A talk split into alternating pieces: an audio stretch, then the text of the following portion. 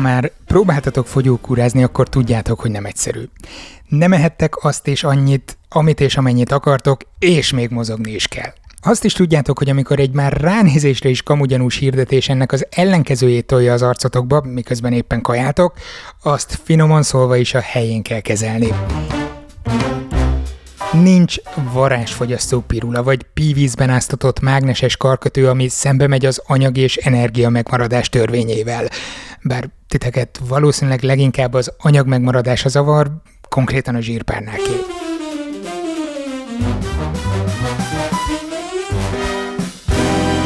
De mi van, ha azt mondom, hogy egy tudományos kutatás igazolta, hogy simán lehet fogyni úgy is, hogy közben csokit majszol az ember. Sőt, a csoki kifejezetten gyorsítja a fogyást. Sziasztok, én Zsíros László Róbert vagyok, ez a Szertár Podcast 258. adása, illetve a második része annak a sorozatnak, amiben szenzációs tudományos híreknek adok értelmezési keretet. Ha még nem tettétek, iratkozzatok fel a Szertára kedvenc podcast lejátszótokon. Van egy tök jó játék, amit régebben gyakran bevetettem kölykökkel foglalkozásokon, illetve céges csapatépítőkön. Ez úgy néz ki, hogy véletlenszerűen hármasokba osztom őket, és kapnak viszonylag kevés időt arra, hogy összedugják a fejüket, és találjanak egy olyan jellemzőt, ami a csapatban tuti, hogy mindenkire igaz, viszont a többi csapatban ez tuti nem lesz egyöntető. Ez egy nagyon szórakoztató feladat. Van, amikor eleve úgy jön ki a lépés, hogy az egyik csapat mondjuk csak lányokból áll, míg az összes többi vegyes, ez nyilván adja magát. De azt hiszem, hogy a legextrémebb szitu az volt, amikor az egyik cégnél a hármas annyira nyerni akart, nem mint a tétje lett volna, de annyira nyerni akart, hogy egymás után dobtak be teljesen random életeseményeket, és villámgyorsan szavaztak, hogy átélték, vagy sem. Végül azzal nyertek, hogy középiskolában mindannyiuknak volt eltörve a karja. A bal. Ezt fontosnak tartották hangsúlyozni, nehogy véletlenül egy másik csapatban általában kartörés legyen az összetartó erő. Lehet egyébként, hogy a törött kéznél is erősebb közös pont volt, hogy egy más csapat sem volt ennyire kompetitív.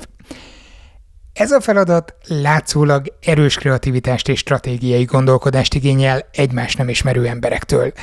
Viszont még nem találkoztam olyan hármas csapattal, ami egyetlen ilyen, mondjuk úgy, identitásképző erőt sem tudott felmutatni. Persze jók a szórakoztató megoldások, meg kell egy picit látatlanban is a többi csapat fejével gondolkodni, de ez a játék elsősorban nem ezért működik, hanem azért, mert kevesen vannak. El tudjátok képzelni, hogy a párosával raknám össze az embereket, még könnyebb dolguk lenne. Mint ahogy azt is, hogyha egy vadidegenekből álló 30 fős társaságot kétfelé osztanék, ott azért már nem biztos, hogy egy-két percen belül meg lenne ez az egyedi közös kapocs.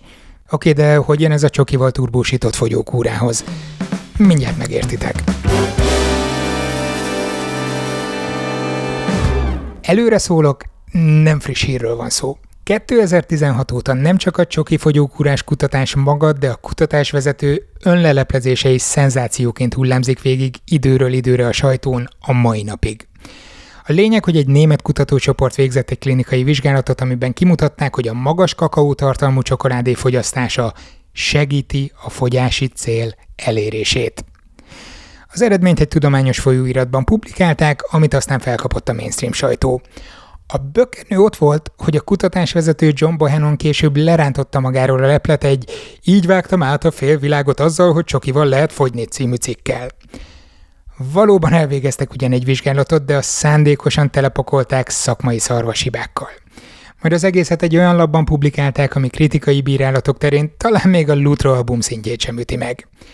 Juhú, kamusztak a kutatók, átvertek mindenkit, leleplezték, hogy milyen romlott, megbízhatatlan a rendszer. Ne bíz senkiben, egyel kevesebbet, mozog többet, kész. Ennyi volt a mai adás, köszönöm a figyelmeteket, legyen szép hetetek, sziasztok! Na jó, lehet, hogy egy picit azért még hozzáteszek, úgyhogy ha van még kedvetek, maradjatok egy pár percet. A hosszú élettitkát kutató munkáról szóló adásban beszéltem arról, hogy miért fontos, hogy kellően nagyszámú mintával dolgozzon a kutató. Gondolom nem kell mondani, hogy a Bohanonék által vizsgált 15, bocsánat, 14 fő, mert egy ember kiesett menet közben, az elég gyatra. És ezt a 14 embert még tovább is osztották három csoportra. Öt ember volt a kontroll, ők azt tettek, amit akartak. A másik két csoport alacsony szénhidrát tartalmú diétán volt, az egyik csokival kiegészítve, a másik a nélkül. Ráadásul Bohenonék nem bízták a véletlenre, mert amellett, hogy a mintaelemszámot letekerték, egy másik nagyon fontos kutatási paramétert jól feltoltak. A vizsgált tényezők számát, amire a csoki hatással lehet. Magyarán nem fogalmaztak meg egy határozott kutatási kérdést, hanem csináltak három kis csoportot, ebből kettő valamilyen szintű kontroll volt, a harmadik megkapta a kezelést. Jó, a kezelés szóról az embernek elsőre nem az jut az eszébe, hogy csokit kell lenni, de, de legalább ennyi jó volt a vizsgálatban. Szóval minden határozott kutatási cél nélkül megmértek másfél tucat különböző jellemzőt, hogy azok közül vajon mire hathat a csoki. Talán elsőre ez logikusnak tűnik, hogy minél több mindent vizsgálsz, annál jobb, hiszen annál nagyobb az esély annak, hogy csak találsz valamit, amire tényleg hatása van a csokinak. A helyzet viszont nem ilyen egyszerű. Különösen akkor, ha kevés ember vesz részt a vizsgálatban, és a tényezők jellemzően olyanok, amelyek eleve nagy szórás mutatnak a népességben. Ebben az esetben ugyanis szinte borítékolható, hogy az adás elején felvázolt csapatépítő játékhoz hasonlóan véletlenszerűen lesz majd valami, ami többé-kevésbé eltér a kontrollhoz képest. Bohenonék, amikor a vizsgálatot kezdték, még nem tudták, hogy mi lesz az, de gondolták majd ahhoz igazítják a szenzációt. A csoki javítja az alvás minőséget. A csoki hatékonyan csökkenti a koleszterin szintet. A csoki olvadós, a csoki ropogós, a csoki celofános. Jó, azt hiszem, hogy ez nem német, hanem egy belga kutatás volt, meg egyébként is Bohanon sem német, de Johannes Bohanonnak adta ki magát, mindegy. Az, hogy pont a testsúlycsökkenés lett a befutó, az, az csak slusszpoén. Éppen az ilyen véletlenszerű hatások miatt fontos a kutatásokban nem csak az, hogy kellően sok embert vonjunk be a vizsgálatokba, de az is, hogy a kapott eredményeket megfelelő statisztikai módszerekkel korrigáljuk, hogy, hogy tényleg minimálisra csökkentsük a véletlen szerepét. Gondolom sejtitek, hogy Bohenonék ezen úgy átsiklottak, mint Banyatanka Poloskán. Ezt a hasonlatot elmesélem az adás végén, nagyon vicces, de nem ide tartozik. Igen, tudom, most teljesen jogosan vetődik fel bennetek a kérdés, hogy hogy jelenhet meg egy ilyen erősen véleményes cikk egy tudományos folyóiratban, amit elvileg az különböztet meg az alföldi hírmondótól, hogy itt szakmailag bírálják az anyagokat megjelenés előtt.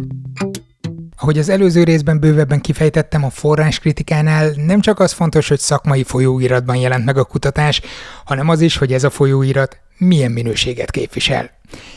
Nyilván a kiskerlánc előre csomagolt saját márkás tölcséres fagyia is jól esik a melegben.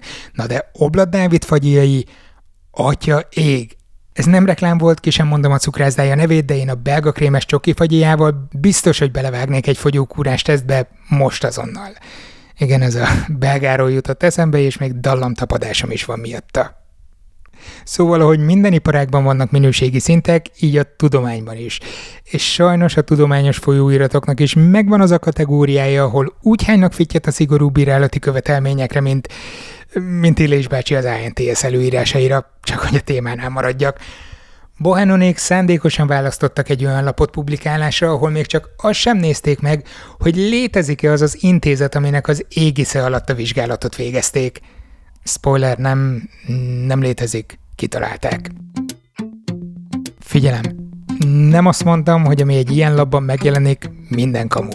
Csak azt, hogy ezeknél könnyebben csúsznak át szakmai bakik. Már pedig szakmai bakiba belefutni elég könnyű. Ugyanis kutatást csinálni, jó kutatást csinálni elég nehéz. Egy olyan komplex területen pedig, mint például a táplálkozás, ahol millió meg egy tényezőnek lehet szerepel, ráadásul szinte lehetetlen nagy elemszámú, hosszú távú, kontrollált klinikai vizsgálatokat végezni, csak azért, hogy kiderüljön, hogy a csoki, mint egyedüli tényező gyorsítja a fogyást, hát az szinte lehetetlen. Ráadásul őszintén szólva nincs is sok értelme. John Bohannon több okból is személyes hősöm, és biztos, hogy vissza fogok még térni a szerepére a Táncold el a PHD-dattól a több száz kamucikkéig, amivel sikeresen leplezett le egy rohedli, erősen kétséges tudományos folyóiratot. Lehet és kell is ezeket az akcióit etikai szempontból szétszincálni, de az biztos, hogy ez a trollkodása is 10 pontos. Hiszem, hogy amit megugrat ezzel és más hasonló akcióival, jelentősen hozzájárul ahhoz a folyamathoz, ami a tudományos élet tisztább működéséhez vezet. Az pedig, hogy az újabb statisztika tananyagokban egyáltalán megjelenik a csoki fogyókúrás eset, kifejezetten reménykeltő.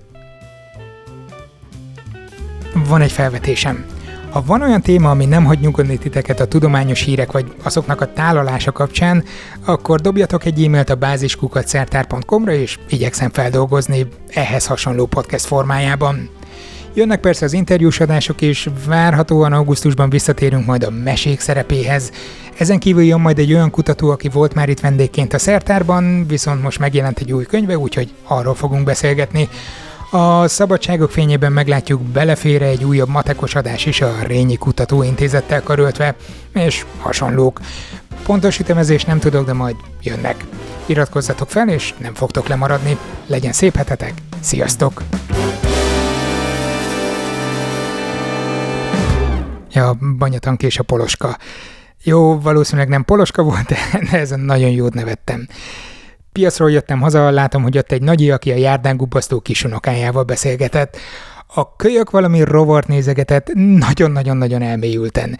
Épp meg akarta fogni, amikor a nagyi rászólt, hogy nem szabad bántani őket, ezek a bogarak nagyon hasznosak, meg várja haza őket az anyukájuk. Kicsit Elolvadt a szívem a rögtönzött környezeti neveléstől. A kisrác szót fogadott, felállt, elindult, a nagyi pedig, anélkül, hogy észrevette volna, pff, áthúzta a kerekét a szerencsétlen jószágon. Ez a műsor a Béton közösség tagja.